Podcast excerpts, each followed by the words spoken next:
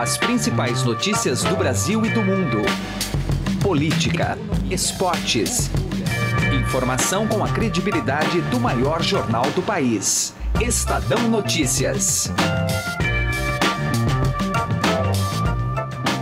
Olá, eu sou Emanuel Bonfim e está começando a partir de agora mais uma edição do Estadão Notícias, nosso podcast com análises, entrevistas e informações sobre os temas mais importantes do momento no Brasil e no mundo. Uma das principais plataformas de campanha do presidente Jair Bolsonaro começa a ganhar forma em seu governo: a flexibilização da posse de armas. O primeiro movimento será via decreto presidencial, atualmente sendo preparado juridicamente pela equipe do ministro da Justiça e Segurança Pública, Sérgio Moro. Mais adiante, o debate deve se aprofundar no Congresso Nacional e com objetivos também de afrouxar o Estatuto do Controle de Armas. A causa armamentista já tem seu garoto propaganda o deputado Eduardo Bolsonaro. Quando uma pessoa vai fazer um debate em público sobre desarmamento, normalmente ou ela é ingênua, mas na maioria dos casos ela é mal intencionada. Porque desarmamento não tem a ver com segurança pública. Desarmamento tem a ver com controle da sociedade. Tanto que todos os ditadores, o que, que eles fazem? Primeira medida, desarmam seu povo. Episódio de hoje do programa houve o repórter Túlio Cruz, que justamente traçou um perfil de como o filho de Bolsonaro tem articulado sua campanha pró-armas nas redes sociais e com um grau de sofisticação. Conversamos ainda com o jornalista Roberto Godoy, especialista em defesa, que avalia quais serão os possíveis impactos da flexibilização da posse e porte de armas no Brasil. Este é um programa publicado de segunda a sexta-feira, sempre às 6 horas da manhã e disponibilizado nas principais plataformas para podcasts: iTunes, Spotify, Deezer, Google Podcasts e qualquer agregador de podcasts. Seja bem-vindo e bem-vinda e boa audição. Estadão Notícias. Se você já tem um plano de previdência privada, faça a portabilidade para a XP Investimentos. Acesse xpi.com.br e traga sua previdência para XP. Não custa nada, é direto no site e sem nenhuma burocracia. Mais fácil que fazer portabilidade de celular. Se você ainda não tem previdência, abra agora sua conta na XP Investimentos. Estadão Notícias. Política. Estamos recebendo agora aqui em nosso estúdio o repórter Túlio Cruz do Estadão. A gente vai falar sobre uma reportagem do Túlio sobre um dos filhos do presidente Jair Bolsonaro, Eduardo Bolsonaro. E o tema é a questão do porte de armas, que já era uma promessa de campanha do presidente Jair Bolsonaro, né? já era uma plataforma defendida junto a, a seu eleitorado, e que assim que ele assumiu também a presidência, ele disse que editaria tão logo um decreto para facilitar o acesso às armas aqui no Brasil. E o Túlio traz uma reportagem bastante interessante sobre isso.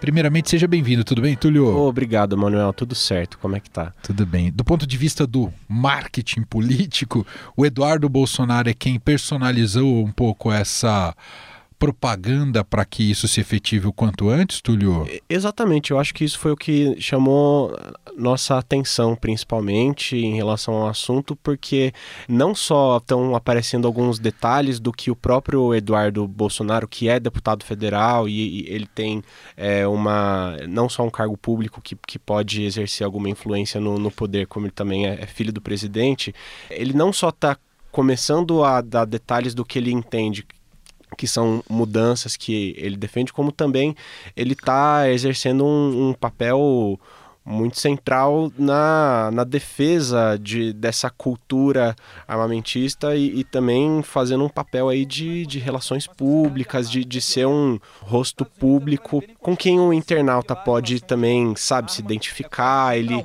nunca se matou tanto com arma de fogo quanto hoje. São mais de 42 mil mortes, segundo o mapa da violência mais recente. Tem como dizer que o Estatuto do Desarmamento falhou no seu principal objetivo, que é reduzir o número de mortes?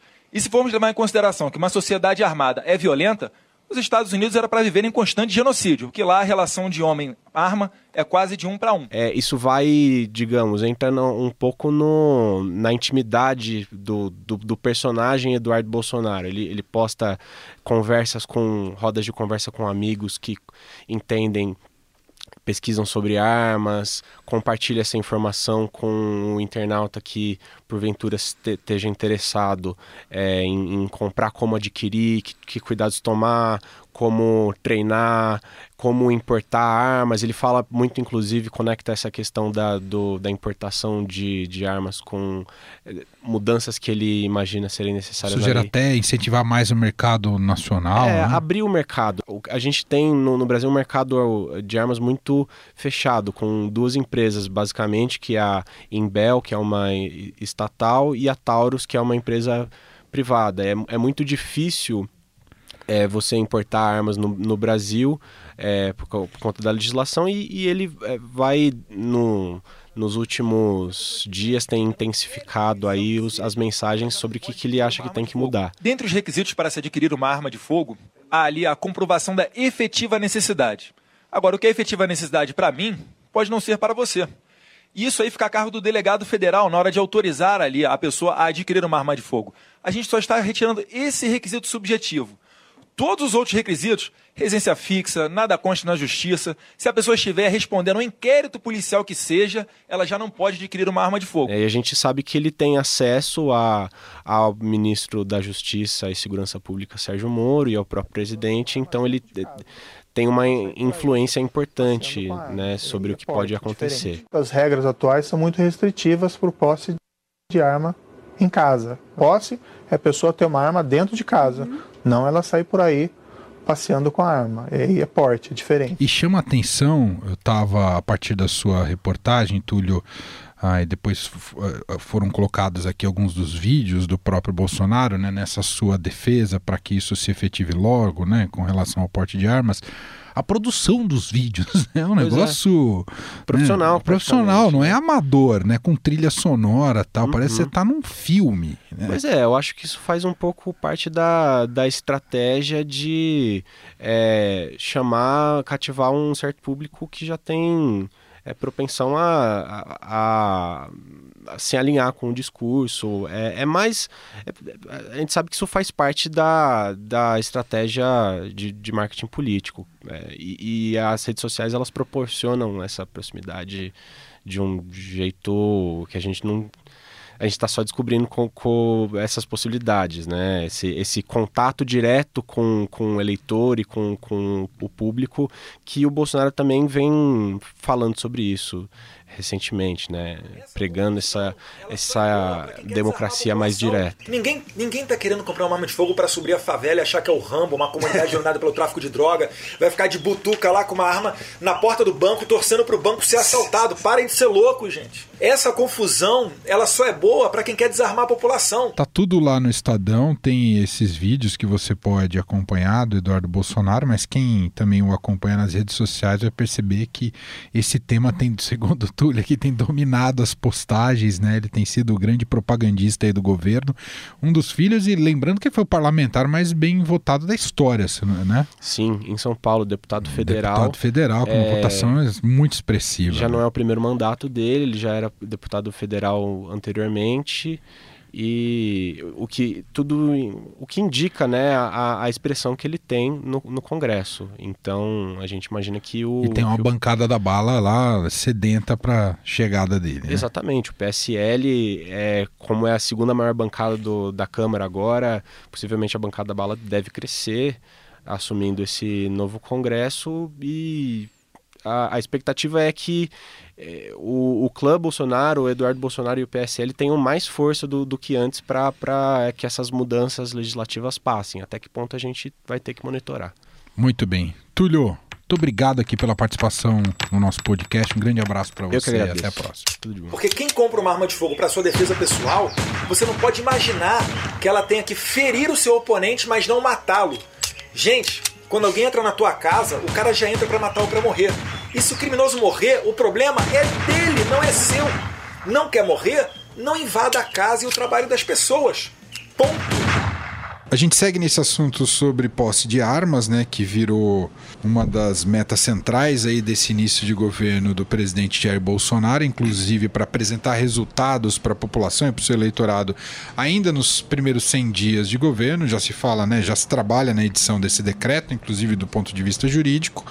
E a gente convidou né, para analisar um pouco o tema, até porque é uma área em que ele cobre já há algum tempo e conhece bastante. Roberto Godoy, jornalista aqui do Estadão, especialista em defesa, segurança. Tudo bem, Godoy? Tudo bem, Emanuel, ouvintes, amigos. Godoy, na prática, o que muda essa primeira, porque claro, a gente tem um aspecto de flexibilização da lei que depende do Congresso e do Congresso Nacional e aí é um trâmite mais demorado, né, e debate com a sociedade. Agora é um trabalho mais a curto prazo em cima de um decreto presidencial que está sendo, sendo, trabalhado inclusive ali com o ex-juiz Sérgio Moro e agora ministro da Segurança Pública e da Justiça. Na prática, o que pode mudar para o Brasil é, com esse decreto de fato editado e publicado e tudo mais? É, na verdade, é, é um pouco de mais do mesmo tá? Porque uh, o decreto vai permitir, o que o decreto pode permitir, sem ter que fazer uma mudança grande, como você antecipou aí, o, o que o decreto vai permitir é que você tenha uh, a posse facilitada, com um pouco mais de agilidade, mas veja, nenhum dos pré-requisitos caiu, tá?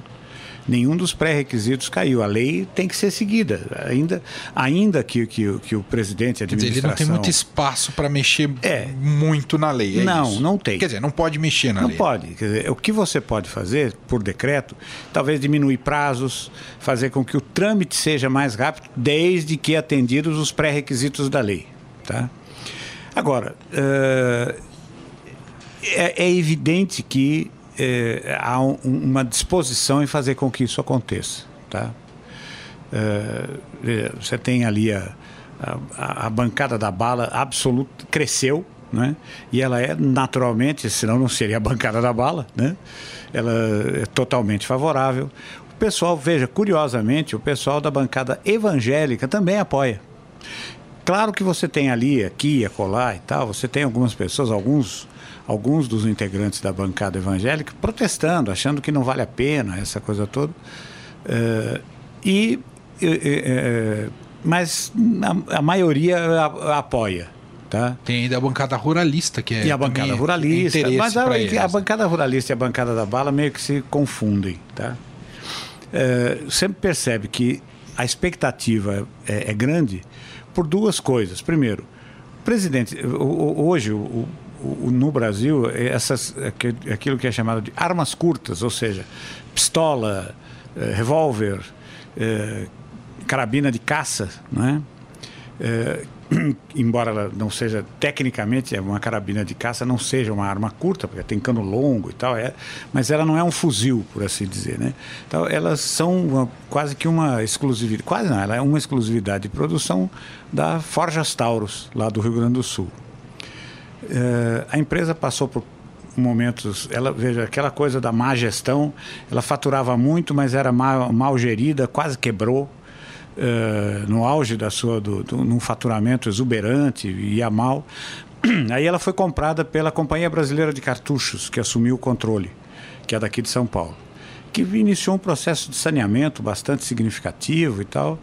E a empresa hoje está, se não ainda totalmente operando totalmente no azul, diminuiu o vermelho extraordinariamente bem. Tem ações na bolsa.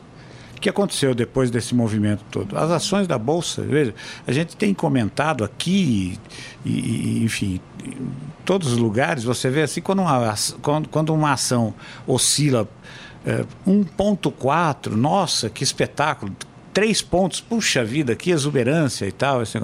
Ela valorizou 140%. tá? O presidente da Taurus foi convidado, foi um dos convidados pessoais do, do, do, do, próprio presidente que falou quero aquele cara aqui e tal, essa coisa toda. Então você nota que realmente tem esse movimento. O, o presidente, quando teve uma visita aos Estados Unidos agora, o ano passado, começo do ano passado, antes da abertura da campanha, ele foi visitar algumas, foi convidado a visitar algumas fábricas de armas. É, atirou com armas, com fuzis, atirou com a, a, maior arma de porte pessoal que é fabricada nos Estados Unidos, que não é aquele, todo mundo sempre pensa naquela aquele gigantesco revólver eh, da Magnum, não, não é, é uma pistola chamada Desert Eagle, que é um monstro E ele atirou e disse que gostaria que cada PM do Brasil tivesse uma daquela. Graças a Deus a ideia não vingou. Né? Imagine, uma coisa daquela que era para parar um carro, né? Você precisa dar um coisa. tiro no capô do carro para parar o carro, imagine. Né? Coisas assim e tal. Enfim, então você tem você vê que há um, uma cultura em evolução aí, em formação, né? no sentido do porte de arma. Agora, uh, você ter o porte é uma coisa, a, a mobilidade, você poder o transporte mesmo, quer dizer, o porte pessoal ali, você trazer a arma com você, se levar para onde você quiser, se levar para onde quiser, isso é outra questão. É, entendi. Dizer, nesse momento, nesse momento, digamos que o impacto é mais comercial, a gente pode totalmente assim, comercial.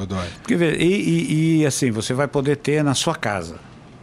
Godoy, é. então só para ampliar aqui nossa reflexão, é, que eu acho que esse ponto é muito interessante, já que é uma plataforma do governo de Jair Bolsonaro e a gente vai acompanhar não só esse decreto, mas também depois a discussão sobre a lei.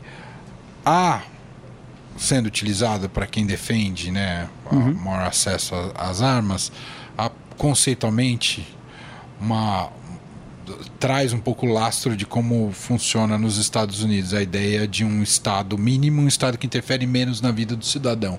Isso justifica, na sua não, visão, Godoy, não, não esse tipo de esse tipo de ideia não. de um Estado que não interfere muito no, na, no indivíduo? Como Veja, é que... eu acho que não, porque você, na verdade, você não interfere, mas em compensação, essa não interferência beneficia conscientes, inconscientes, agressivos, todo mundo.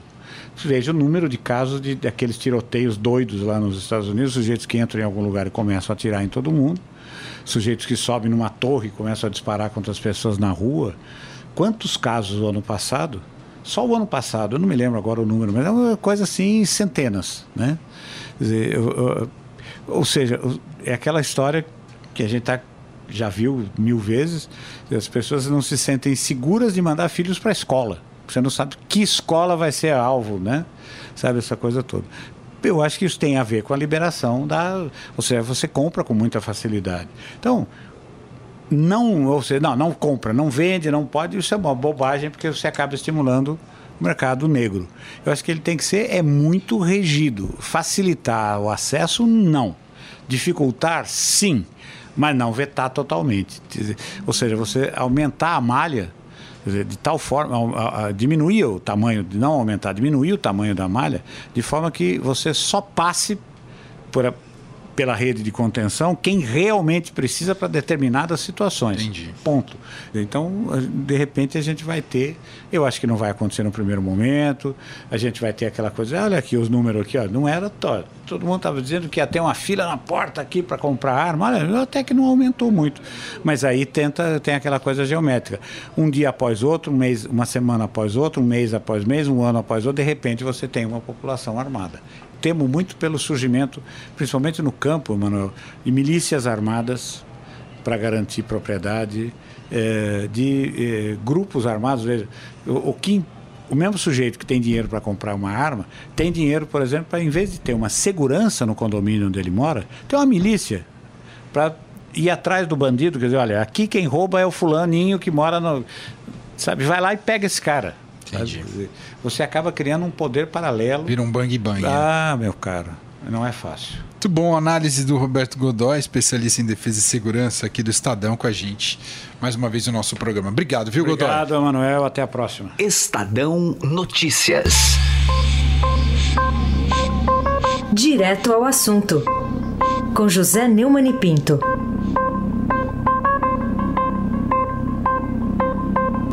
Olha, tem dois problemas que estão, é, de certa forma, dificultando a marcha inicial do novo governo eleito pelo povo em outubro. O primeiro é a defasagem que existe entre o poder executivo e o poder legislativo.